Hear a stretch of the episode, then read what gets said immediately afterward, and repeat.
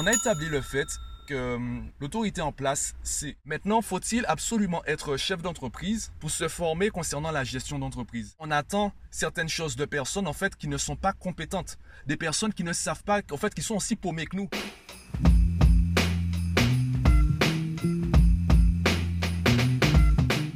Yo, bon aujourd'hui j'enregistre le podcast, je suis bloqué dans ma voiture par la pluie, j'attends qu'elle se calme pour faire des pour faire mes courses et euh, ben justement ben j'en profite pour t'enregistrer un podcast. Donc c'est le numéro l'épisode 157 si je me trompe pas. Aujourd'hui, j'aimerais te parler d'éducation financière et plus généralement du mythe de l'autorité. Dans notre éducation, ou du moins dans notre façon d'aborder euh, l'éducation et même le conditionnement qu'on impose euh, dès la petite enfance, on a établi le fait que hum, les décisionnaires ou du moins l'autorité en place, c'est faire. L'autorité en place, c'est. Donc, lorsque des adultes discutent, on dit aux enfants, tu, n'es pas à ta place, tu n'as pas à rester là. On va vraiment dissocier, on va vraiment mettre une barrière entre les enfants et les adultes. Puisque un enfant n'a pas l'intelligence ou du moins le niveau de conscience nécessaire, le niveau de connaissance nécessaire pour participer à une discussion d'adultes. De ce fait, l'enfant va grandir avec l'idée que l'autorité c'est. Les parents savent gérer le foyer les parents savent gérer l'argent. Et on se réveille un matin, on se rend compte qu'on est adulte. On se rend compte que maintenant, c'est à nous de gérer. Et je l'ai constaté quand j'étais étudiant à l'université, donc euh, à Fouillol, en Guadeloupe. Je me suis rendu compte qu'il y a des étudiants qui étaient convaincus que hum, le président de l'université, le conseil d'administration de l'université et même les professeurs, les étudiants étaient convaincus que ces personnes savaient gérer. Et que si l'université allait mal, c'est parce que ces personnes voulaient absolument euh, détourner l'argent ou euh, en fait elles voulaient détourner l'argent ou elles en avaient rien à faire des étudiants. Sauf que la réalité, elle est encore plus stupide que cela. La réalité, elle est même, je dirais pas spécialement plus laide. Elle est en tout cas moins, euh, séduisante et également moins négative. C'est juste que, ben, en fait, les gens ne savent pas. Je peux te prendre un exemple très simple. Les élus politiques ou même les maires. Est-ce que les maires savent vraiment gérer une ville? À un certain niveau, une ville, c'est comme une entreprise. Et parmi nos élus politiques, quels sont ceux qui ont prouvé leurs compétences en termes de gestion d'entreprise?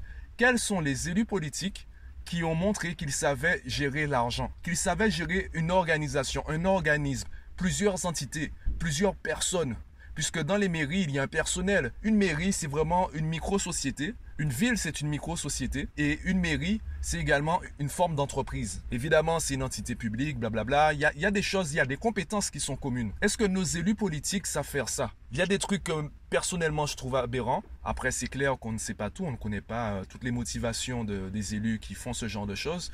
Euh, je me rappelle en France lorsque euh, eh bien, le président, ou du moins la présidence de la France, a vendu les péages Lorsque la France a vendu les péages à des entreprises privées, eh bien, on fait la même chose. Tu sais, quand tu veux acheter un bien immobilier, avant que le notaire puisse travailler, avant que le notaire puisse euh, te faire signer les papiers pour euh, l'acte de vente, il faut que la mairie, où se situe le bien, il faut que la mairie dise on ne se positionne pas dessus, on ne veut pas acheter ce bien. La mairie a une priorité par rapport à toi. Si la mairie décide d'acheter le bien, eh bien, il euh, n'y a rien que tu puisses faire. Hein. le bien sera vendu à la mairie. Et tu peux trouver sur Internet une multitude de formations qui prouvent qu'on peut devenir entre guillemets riche grâce à l'immobilier, grâce à l'investissement locatif. Alors, j'ai une question pour toi qui est très simple. Vu que le logement, c'est une valeur sûre en termes d'investissement, pourquoi les mairies laissent passer autant de biens immobiliers? Pourquoi les logements sociaux appartiennent à des sociétés privées? Alors, je suis pas en train de dire qu'il faut faire ci, qu'il faut faire ça. Hein. C'est juste des questions comme ça. L'idée, c'est pas dans le podcast de trouver une solution bien précise. C'est juste de te dire qu'il y a des pistes de réflexion. Et on a l'impression qu'en fait, euh, ben, ces personnes ne, réfléchissent pas sous cette forme-là.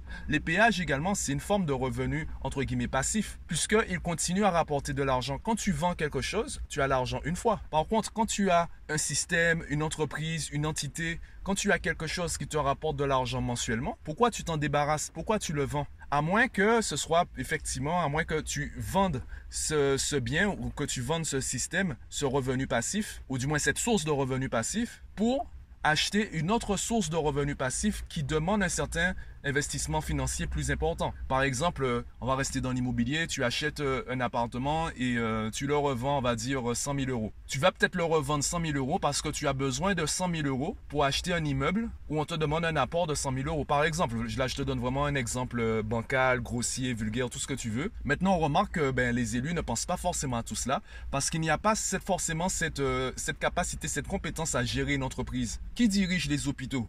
Alors oui, il y a les deux extrêmes. Tu as également le médecin qui, euh, ben, qui ne connaît rien en gestion d'entreprise. Tu as également le chef d'entreprise qui, euh, ben, n'a aucune empathie ou qui se moque complètement de l'état des patients, etc. Tu as vraiment les deux. Tu peux le voir avec les cliniques privées ou parfois, en fait, les propriétaires de la clinique privée, ils se moquent complètement de l'état des patients, du style de vie ou des conditions de travail des infirmiers. Ils sont juste là pour gagner de l'argent. Il y a eu d'ailleurs, euh, ben, je pense que c'est toujours d'actualité en Guadeloupe, le problème par rapport aux crèches. Tu as des crèches qui ferment parce que, en fait, les patrons ont mal géré l'argent, ils ont détourné l'argent, ils se sont achetés des, des BMW, des Porsche avec l'argent de, la crèche.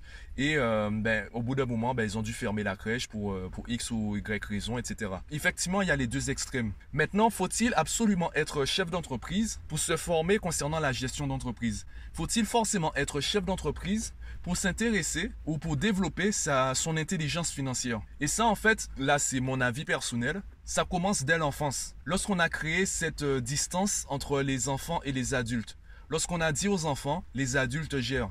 Du coup, surtout en Guadeloupe, où il y a beaucoup plus de TPE que de multinationales, il y a deux, en fait, c'est vraiment deux façons de travailler. Dans une multinationale, on n'attend pas forcément de toi que tu réfléchisses. On a besoin de techniciens pour un poste bien précis. On veut juste que tu fasses ton boulot. Par contre, dans une TPE, eh bien, une TPE aura l'ambition d'évoluer, aura l'ambition d'augmenter son chiffre d'affaires et surtout d'augmenter sa rentabilité.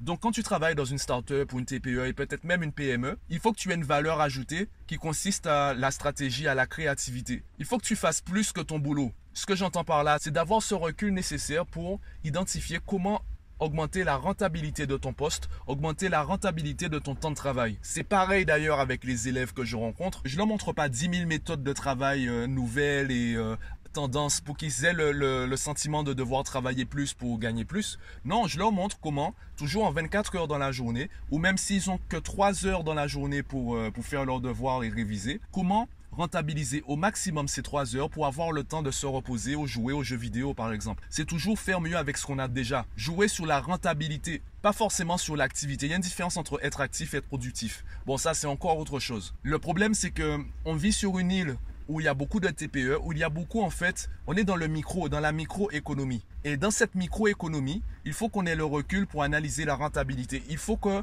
soit plus malin que les autres. Un exemple que, ben, que j'ai trouvé, que je trouve quand même assez, assez explicite et assez intéressant, c'est que les grandes entreprises, les multinationales, ce sont des baleines. Une baleine, elle ne chasse pas. Une baleine, en fait, elle se contente de vivre. Elle a la gueule grande ouverte et euh, elle laisse l'eau entrer avec euh, le plancton et peut-être même des petits poissons. Et ensuite, elle filtre. Les petits poissons, qu'est-ce qu'ils doivent faire? Ils peuvent pas se permettre de nager comme la baleine et euh, parce que déjà il y a des prédateurs et aussi ils ont des proies. Ils ne peuvent pas se permettre de nager et espérer que l'eau ramène euh, ben, toute la nourriture dont ils ont besoin. Surtout le petit poisson qui veut grossir. Le petit poisson qui veut grossir, il a besoin déjà de sélectionner ses proies, de réfléchir à une stratégie, réussir à attraper ses proies, réussir à fuir ses prédateurs. C'est la même chose dans la microéconomie. Une TPE doit réussir à déjà survivre à la concurrence tout en augmentant son chiffre d'affaires. Et donc, il y a plusieurs stratégies à mettre en place. Il y a un recul à avoir sur son entreprise. Je prends mon exemple avec Mathmaniac. Évidemment, mon histoire, je la connais mieux que celle des autres. Lorsque j'ai voulu me lancer, ben à la base, j'étais salarié dans un centre de formation, donc euh, quand j'ai commencé à réfléchir, je me suis dit, mais en fait, qu'est-ce qui va me différencier des autres? Est-ce que je vais me contenter de donner des cours de maths? Je vais te le dire très clairement, ça me saoulait déjà en fait de donner des cours de maths, parce que tu t'en rends peut-être pas compte, et chaque année, durant toute l'année, bien tu répètes les mêmes choses à des enfants différents. Donc je me disais, tant qu'à faire, autant réunir tous les élèves et donner un seul cours par semaine. Sauf que ça, c'est un peu plus compliqué, et c'est là que j'ai commencé à réfléchir en fait, qu'est-ce que les gens veulent vraiment? De quoi les enfants, de quoi les élèves ont véritablement besoin? Et n'avaient pas besoin de cours de maths supplémentaires, ce dont ils avaient besoin, c'est de motivation, d'autonomie et de méthode de travail. Tous les parents que, que je côtoie, que je rencontre, euh, que je coach, je leur dis à chaque fois, ben en fait, si vous voulez des cours de maths, cherchez des sites sur Internet, cherchez des applications, il y a tout ça de disponible gratuitement, il y a des PDF disponibles.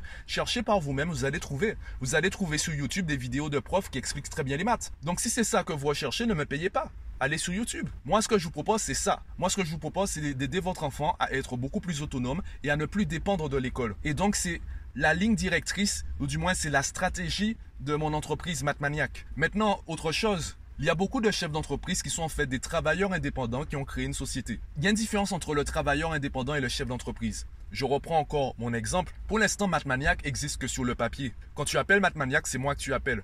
Donc j'agis en ce moment comme un auto-entrepreneur simplement. C'est juste sur le papier, ben, la, facture, elle est au nom de mon entreprise, elle n'est pas à mon nom. Et pourquoi j'ai créé une société? Pourquoi je ne suis pas resté sur le statut d'auto-entrepreneur? C'est parce que je veux que l'entreprise euh, évolue. Et si l'entreprise évolue, moi aussi je dois évoluer. Donc, je devrais passer de travailleur indépendant à chef d'entreprise. Quand tu as des employés, tu ne peux pas gérer cette organisation comme tu gérais ton activité quand tu étais seul. Et j'ai côtoyé des chefs d'entreprise qui travaillaient exactement comme cela. Des chefs d'entreprise qui ne voient pas de différence entre leur compte bancaire personnel et le compte bancaire de l'entreprise. Alors je ne dis pas qu'ils piochent dans, euh, les, comptes de l'entreprise, même si ça arrive, mais c'est pas de cela que je veux parler. Ce dont je veux parler, ce sont des personnes en fait qui ne voient pas la différence entre la gestion financière d'une entreprise et la gestion financière d'un particulier. Ne serait-ce qu'au niveau des impôts, on sait que pour une entreprise, il y a le bénéfice avant impôt et le bénéfice après impôt. Donc là, c'est euh, ma logique personnelle tant que tu es obligé de travailler dans ton entreprise, donc tant que tu es obligé de travailler plus pour gagner plus donc dans, ton entreprise, tu ne gagnes pas. Moi, je considère que je commencerai à me payer et je considérerai que mon entreprise gagne de l'argent quand je n'aurai plus besoin de travailler pour que mon entreprise gagne de l'argent. Quand je n'aurai plus besoin de me réveiller le matin et de partir de chez moi pour aller travailler pour que mon entreprise gagne de l'argent. Quand je pourrais déléguer certaines choses, ça peut être la partie administrative, ça peut être la prospection, la vente, la partie commerciale, donc également les formations. Lorsque j'aurai quelque chose qui peut tourner même quand je ne suis pas là, là je commencerai à me payer, là je commencerai à me dire mon entreprise fonctionne, là je pourrais me dire je suis chef d'entreprise. Pour l'instant, je travaille comme un travailleur indépendant. Pour moi, un chef d'entreprise, et là effectivement c'est mon avis personnel, un chef d'entreprise, il peut rester chez lui le lundi matin, voire toute la semaine. Il peut rester chez lui, il peut aller à la plage. Son entreprise continue à fonctionner parce que son entreprise ne dépend pas de lui et ne dépend pas de son entreprise. Ça, c'est ma conception. Et c'est la même chose pour, euh, pour les élus politiques. Il faut qu'on ait cette culture de l'entreprise, cette culture de la gestion d'entreprise et cette culture également de euh, l'épanouissement financier de nos entreprises dans la microéconomie. Tant qu'on sera incapable de, faire, de transformer la microéconomie en macroéconomie, eh bien, on aura des difficultés, aussi bien dans, au niveau de l'entreprise, également dans, niveau, au niveau de l'éducation, au niveau de l'investissement, au niveau de la citoyenneté même. Puisque, encore une fois, je te rappelle le début du podcast, le fait qu'on soit convaincu que l'autorité sait, eh bien, on attend certaines choses de personnes, en fait, qui ne sont pas compétentes. Des personnes qui ne savent pas, en fait, qui sont aussi paumées que nous. Et vu qu'on est sur une île, à un certain degré, on se connaît tous. Donc, forcément, c'est un problème collectif. Donc, il faut déjà qu'on règle le problème de manière individuelle pour que ça ait un impact positif sur le collectif. Et l'une des choses, c'est déjà, eh bien, dans l'éducation, d'habituer les enfants à observer la manière dont se gère un foyer. Évidemment, ça c'est un débat, c'est, je ne dis pas qu'il faut parler de tout. Là, il faut vraiment commencer à réfléchir à qu'est-ce qu'on dit, comment on le dit, etc.